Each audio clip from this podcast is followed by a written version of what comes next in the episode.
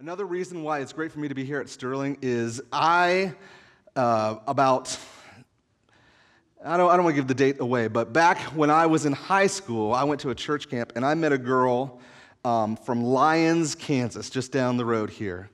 And we, you know, if you've ever, you know, you were in summer church camp or something and stuff, and you kind of, it's like that, we saw each other from across the room. And that's the way I like to remember it, right?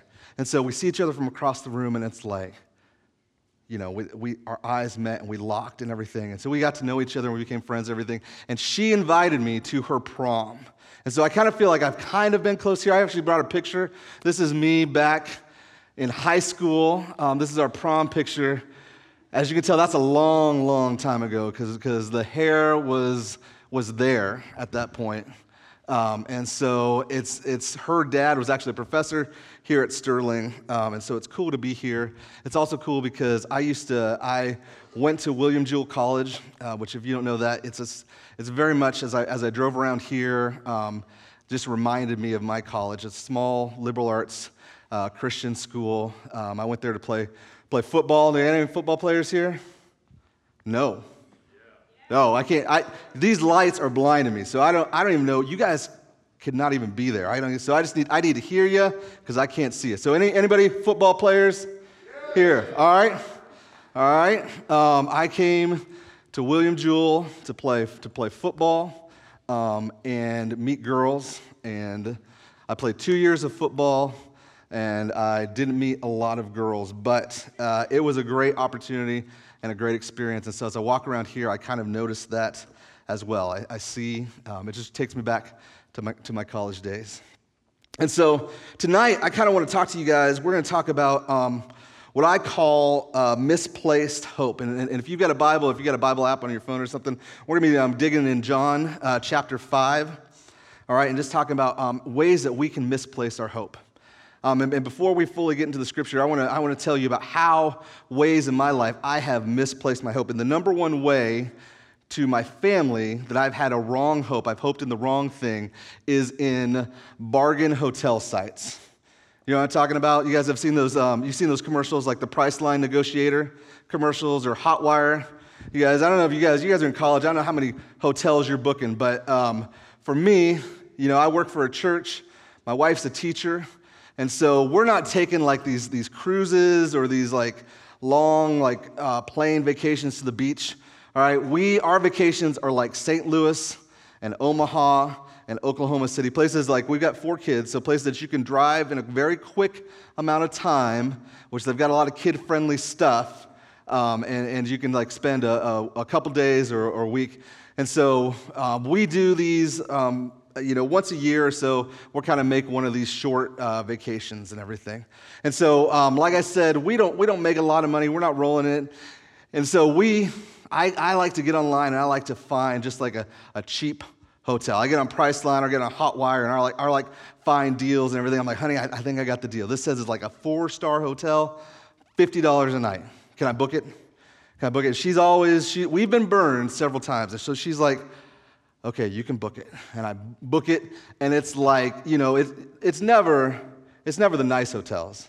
It's never the ones that like, you know, the embassy suites or whatnot. It's like the hotels that are a little bit messed up. They're just trying to make it, all right? And so the worst one I've ever done is it was with a Groupon.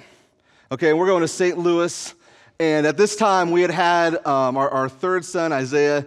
He was about 2 years old or so, and we'd gotten to the point of like, we need a suite, all right? We need a lot of room, and so we have to have like double beds and a pull-out couch, or else we're just all on top of each other and everything.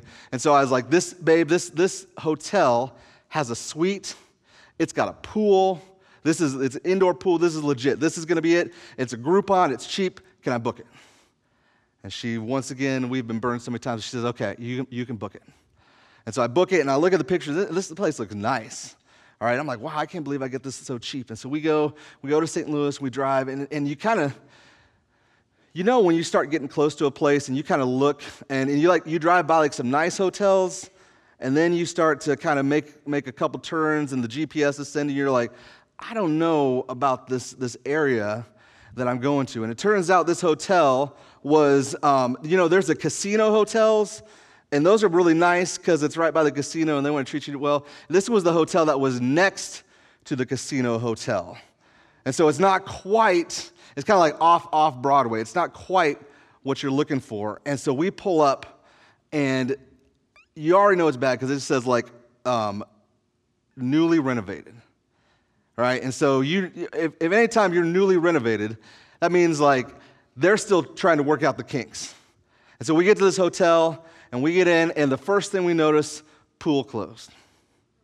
And it's like, oh, my wife's looking at me. She's like, this is the last time we're ever going to do this. The boys got their swimsuits. All right, it's spring break, but it's like one of those spring breaks where it's 30 degrees in the Midwest. And so like the boys are planning on swimming. We got our swimming trunks on and everything. I'm like, all right, babe, let's go to the room and stuff. It would be nice to lay down and everything. And in the hotel, it said a suite, but apparently suite in off-street casino language and suite in like family of five language is a lot different, all right? And so it had one bed and it had a couch, but the couch didn't pull off. You could like take the pillows off and kind of make a makeshift bed. And so we had five of us, we got one bed, we got one small couch, and we're all trying to make this work. And then the third thing that went wrong was there was no bathtub. And, my kids are they're not shower kids yet. We try to get them the shower kids. You guys seen those commercials where it's like the first kid and you're like bathing and the second kid, like they put the baby in with the dad in the shower. Anybody seen that commercial? No, you guys don't watch TV. You're in college, I understand. And so like we're trying to get our kids to take showers because it's quick, but they don't take showers. So we need a bath and there's no bathtub. And so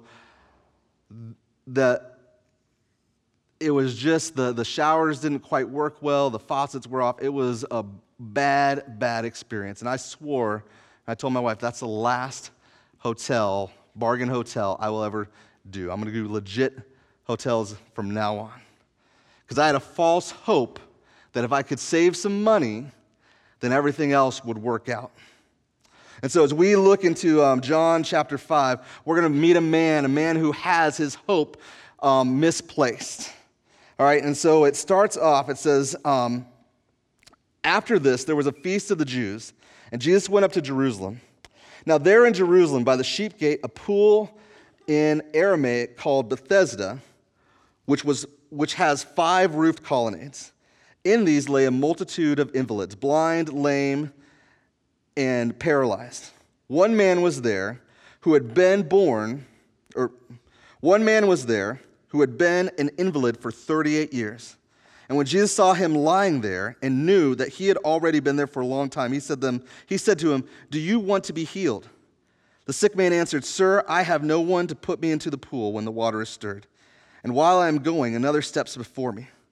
Jesus said to him, "Get up, take your bed, and walk." And at once the man was healed, and he took up his bed and walked. Now I work with mainly with high school and middle school students. And one of the things when I'm working with them is, one of the main complaints I get is like, Adam, the Bible is boring. I don't want to read the Bible. It just doesn't interest me and everything. And when I tell them, I was like, listen, that's because you're not digging in, all right? You got to dig in to the Bible to find out what it's really about. Because when you dig in, you start to realize there's more than what's going on just by what you read. There are like real people and real events and real things happening. And so when we dig into this passage, we realize we've got two people here, okay? We've got the invalid man who's been paralyzed for 38 years. And then we've got Jesus, this man that has the power and the ability to change this dude's life forever. And so Jesus and this man are about to come into contact, and something amazing is going to happen here. But first, let's talk about this man here. This man has been paralyzed, right, for 38 years. For 38 years, he has sat at this pool and waited for the hope that he could get in the pool somehow and he could be healed. Now, I'm I'm a little bit older than the 38. And I, you know, take away like the baby years and everything. I don't know if I've ever had to endure something for that long. I mean, I've had to endure some things for a while, for a short period of time. But for 38 years, I think I would be going crazy. I think I would have lost all hope. I would be desperate. I think I would have wanted to end my life. I may have even ended my life by now. And so this man is sitting here, and he just wants to get in the pool. He just wants to be healed. He wants to he's seen other people be healed, but he just never can do it. Before we get into Jesus, I want to explain something here. All right, if you have a Bible or if you look at this, there's actually a verse missing from this passage. Verse 4 is missing. And it's like, why? That's weird. Did they forget it? Like, what happened? And actually, this is. I'm just throwing this out here because I think this is cool. I think it's something that we need to know, because a lot of times people will attack the Bible and they'll say like, well, the Bible is not true, or how can you really trust the Bible and know that it's true? Because you know what? It's just been people that have been writing and rewriting, and it's, you know, they've made up these stories. How do you know they're accurate? You weren't there and everything. And so here, the verse 4, the reason verse 4 is missing, all right, is because the Bible is actually translated from ancient Greek manuscripts. The New Testament is translated from ancient Greek manuscripts that have been found in archaeological digs. And there are over 5,000 of these original manuscripts or pieces of manuscripts that Bible scholars have been able to use. And so what had happened was, at one point when the King James Version, anybody have like grandmothers or anything that like swear by the King James, or like King James only people? Once again, I can't see you, so you got to make some noise. Yeah. Yeah. Here's something to throw out to grandma or whoever it is. It's like, so the King James Version was the earliest. It's kind of one of the earliest translations we have. All right, and it was using manuscripts which were a little bit later than the original event that happened. And so it's somewhere along in these manuscripts. All right, if you look at verse 7, it says, the man tells Jesus, when the pool water is stirred up, there's nobody there to help me in. And so the question is, what's stirring the pool? What does that mean, stirred up? Well, John, the original writer, kind of left that out. He left that detail out. And one of the original, the people that were kind of copying this is before photocopiers. You couldn't just run to FedEx or Kinko's and stuff and like put it down and photocopy. So people would write it by hand. And so one of the guys who knew the history, you know, had been there and knew about the pool, this pool in Bethesda, he knew that the legend of the pool was that an angel would come and he would kind of stir the waters, and when the waters stirred, people could go down and be healed. And so he kind of wrote this in the margin of one of the early manuscripts. And so when the King James Version came, they added that to the manuscript, and they said this is part of it. But when people found earlier versions than the ones that the King James was copied from, they're like, well, this isn't in here. This wasn't in the original manuscript of the Bible. So we're going to take it out because we want this to be accurate as can be.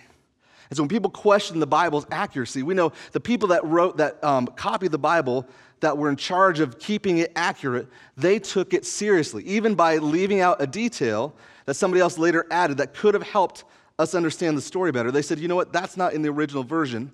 We're going to leave it out. That's a side note. I'm going to throw that out there for your King James grandma. You can say, listen, the King James, it adds something that's not really in the Bible. Booyah, grandma. There you go. So that's for you guys. That's a freebie. Okay. Now, Jesus comes on the scene, and it says Jesus sees the man. Now, this was a place that was full of paralytics, full of sick, full of lame people. This was a huge crowd. It says Jesus came and he saw this man. It said Jesus knew how long this man had been suffering. Jesus knew that this man had been without hope. He had been desperate. He had been this way for so long, for 38 years. And so Jesus comes and he comes specifically and goes straight to this man.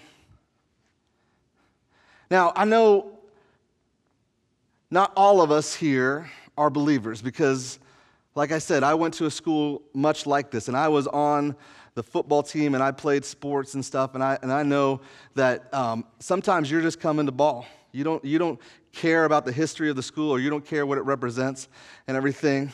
And so I just want to let you know that Jesus doesn't just kind of do anything, just nothing happens out of coincidence. Jesus isn't there out of coincidence. Jesus doesn't pick this man out of the multitudes, out of the crowd, just out of coincidence.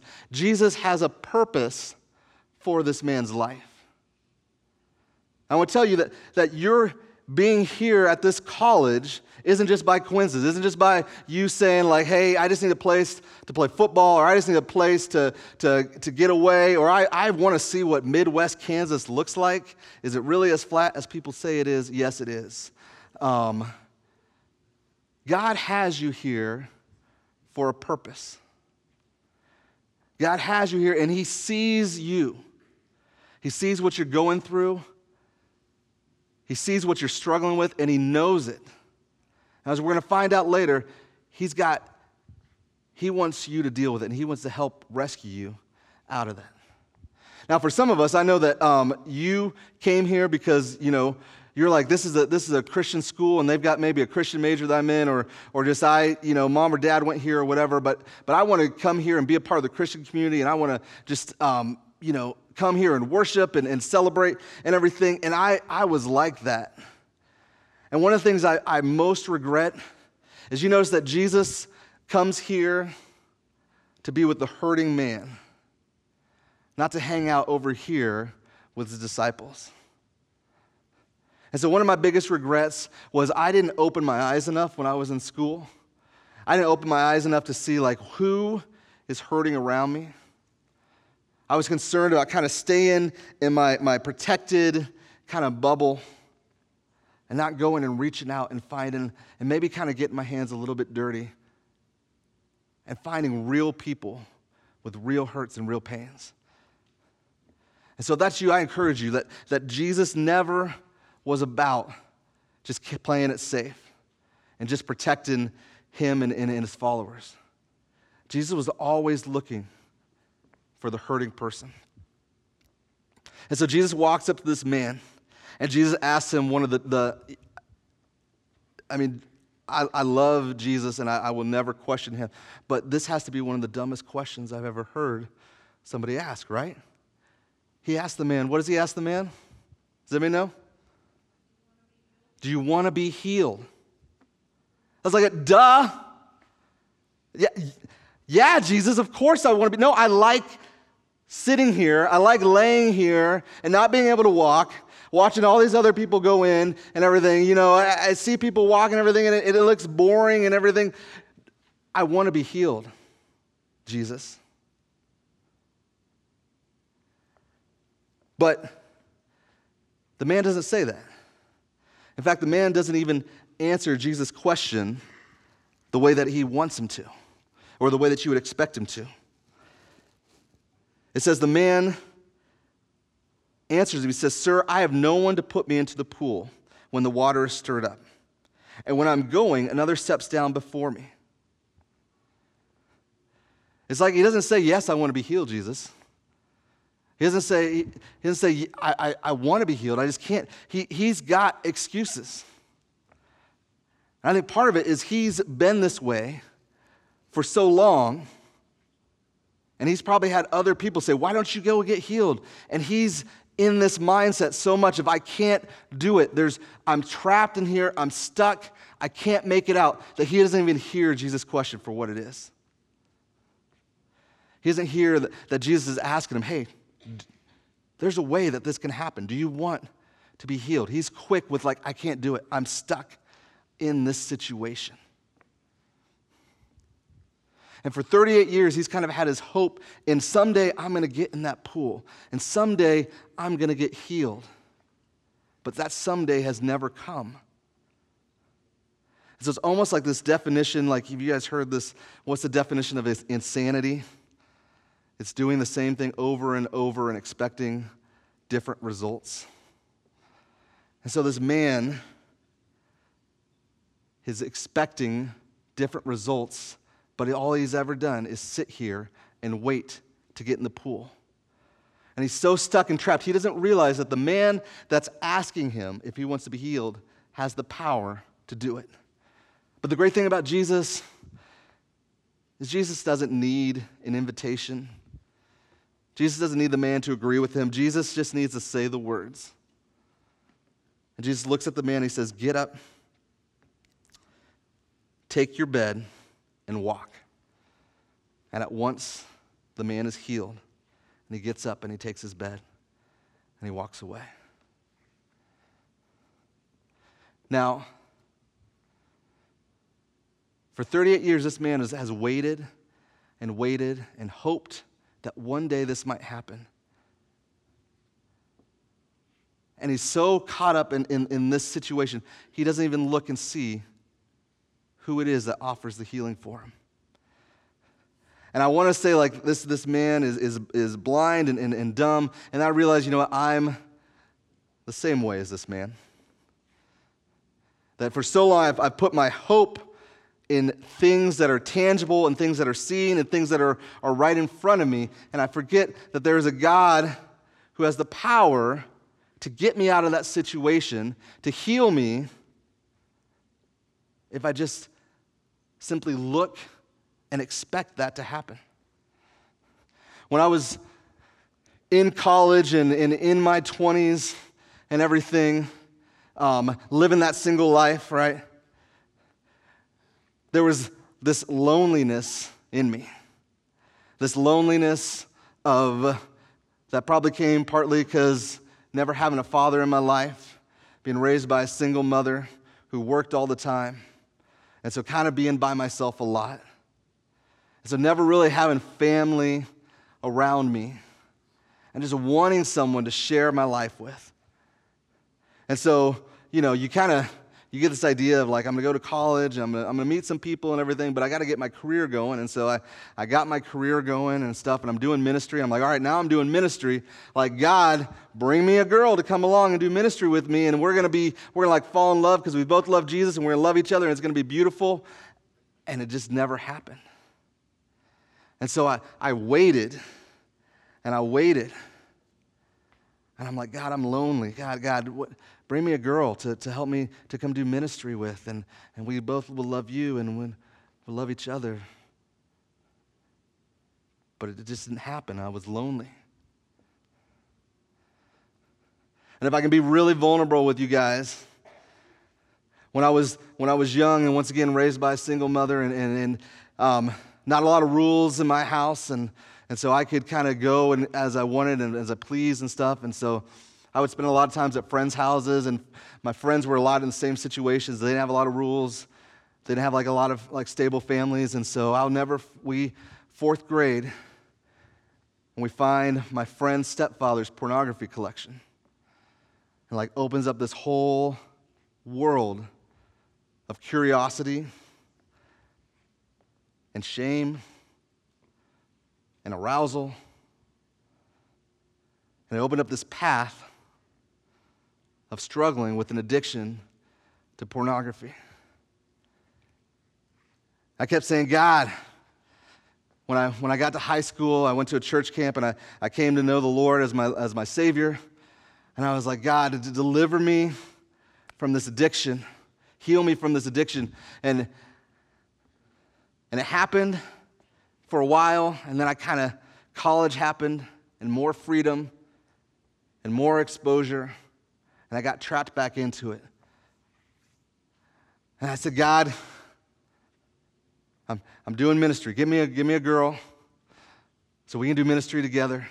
And she can love you and I love you and then we'll love each other. And I won't have to look at porn anymore. But God never brought the girl. Till 8 years later, God brought the girl.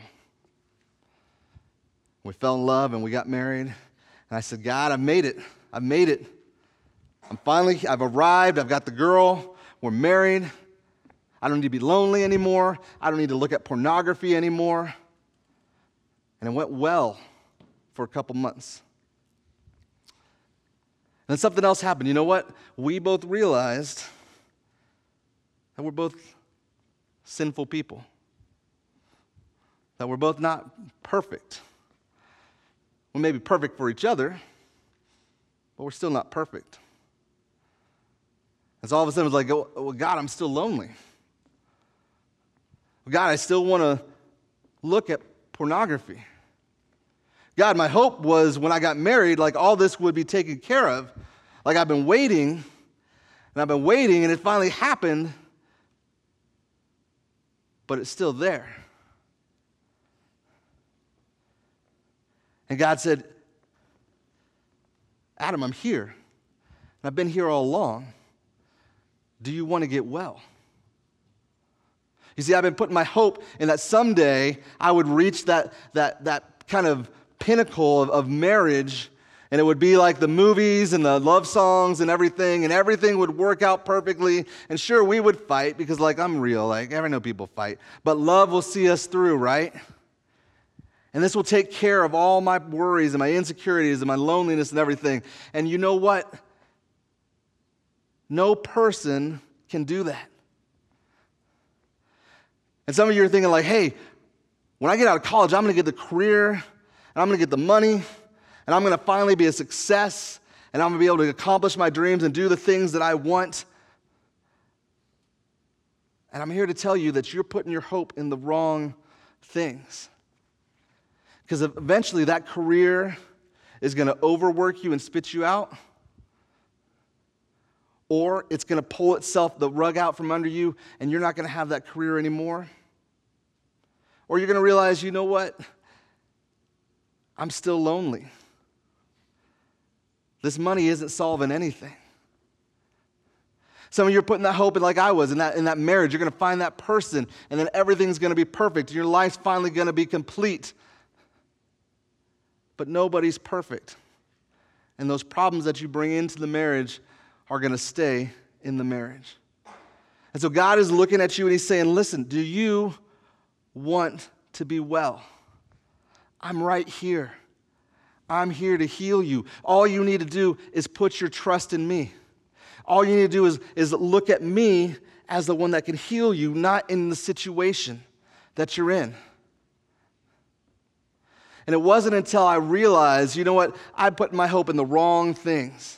No matter how good they seem, my wife will never fully fulfill me because she's not perfect. But you know what? I know a God who is perfect. And God, I'm sorry that I got it wrong. I'm sorry that I thought that, you know, once you give me these things on this earth, my life will be complete. I didn't realize that my life is complete in you and that my final hope is in you and that one day everything will be perfect. One day everything will be the way it should be. But until then, I just need to rest and I need to hope and I need to come to you and I need to be comforted by you because you see me in my pain and you've always seen me.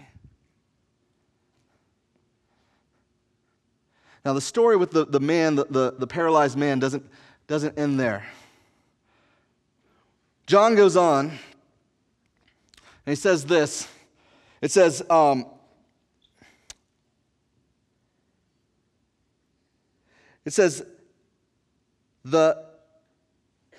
day that the man was healed was Sabbath.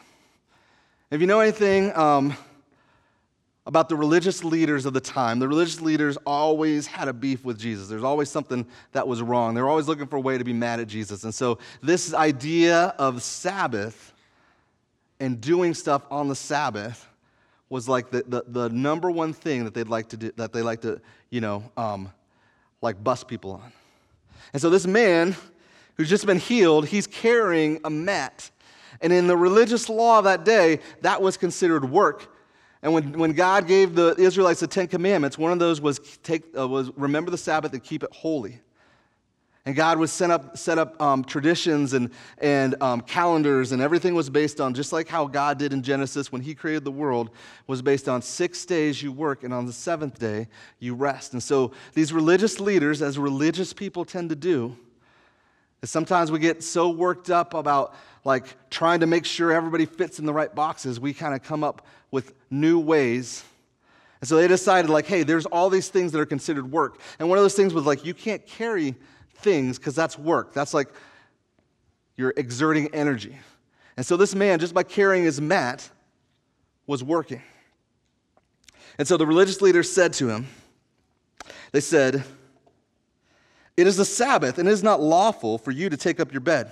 But he answered them, "The man who healed me, the man said to me, 'Take up your bed and walk.'" Well, they asked him, "Who is the man who said this to you? Take up your bed and walk." Now the man had been healed. He did not know who it was, for Jesus had withdrawn, as there was a crowd in the place. Afterward, Jesus found him in the temple and said to him, "See, you are well. Sin no more, that nothing worse may happen to you." The man went away and told the Jews that it was Jesus who had healed him.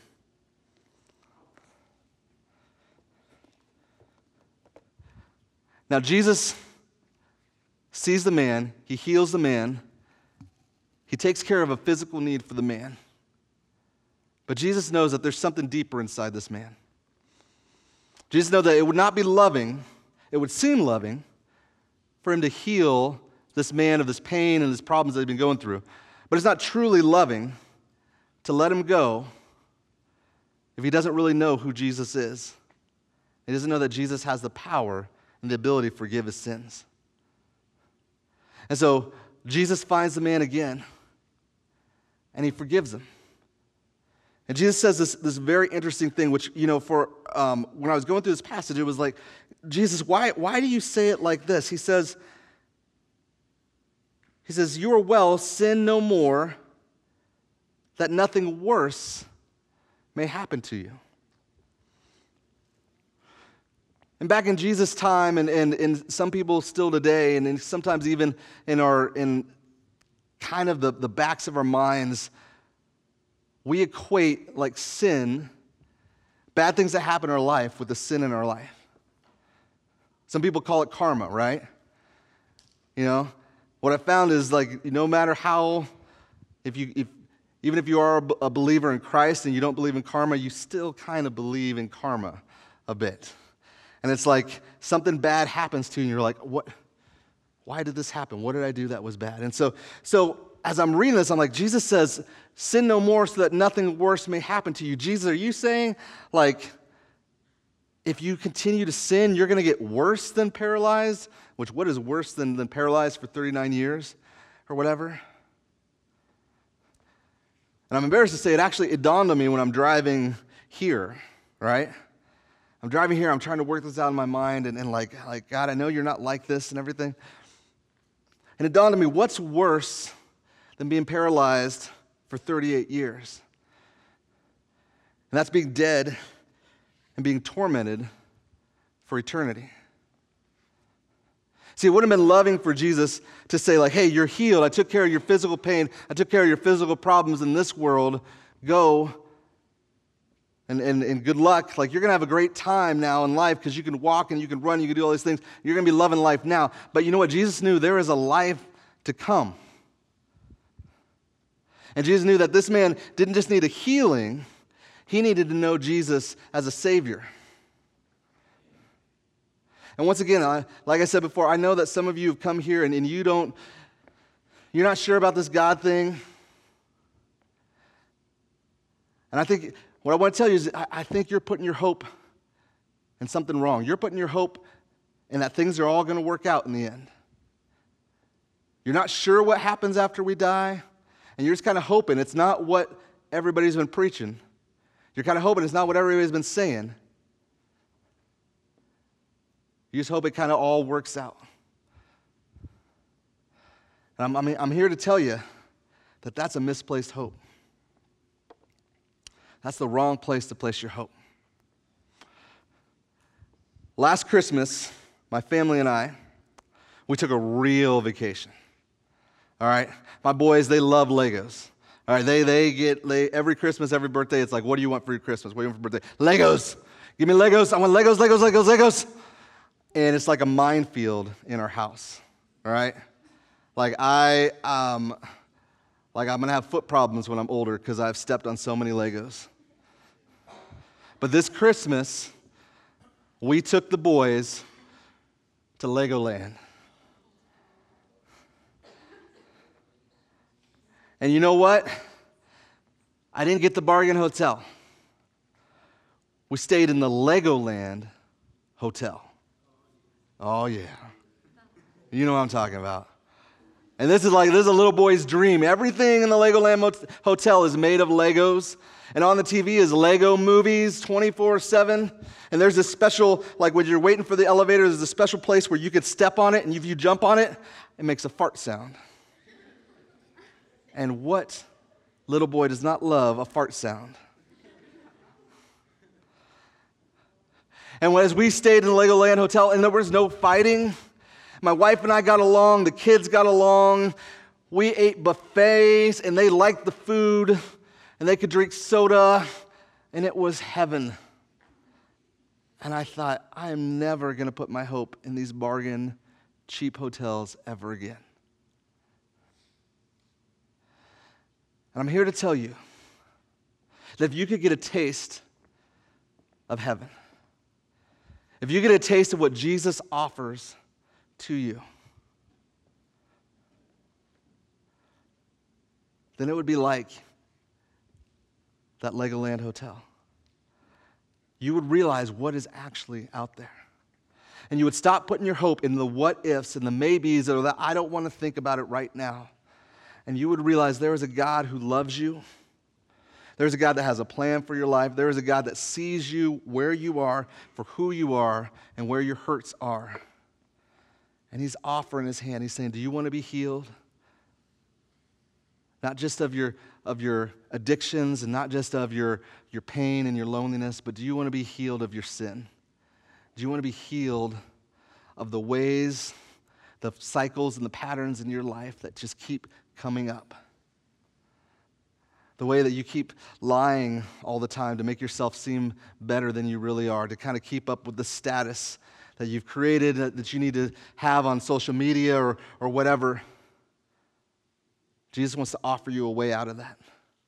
And he wants to show you there's something so much better. And so if you'd like to hear about that, I'm here. I'm here. And I also love to tell you about our internship, but most of all, I want to tell you about this Jesus that I know and how he can heal you if you want to be healed. Let's pray.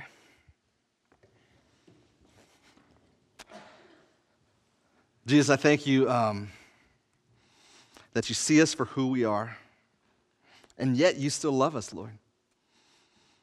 Do you have compassion on us just like you did for the man that had been paralyzed, God? And you don't want to see us in this hurt, in this misplaced hope, in this way that we get it wrong, Lord. And so, God, I thank you that you are powerful enough that you offer a hand out, you offer a way out. You have the power to heal body, mind, and spirit. And so may we do that, Lord. May we ask you for that healing, Lord. May we run into it and see it for what it is, paradise. We pray this in your name. Amen.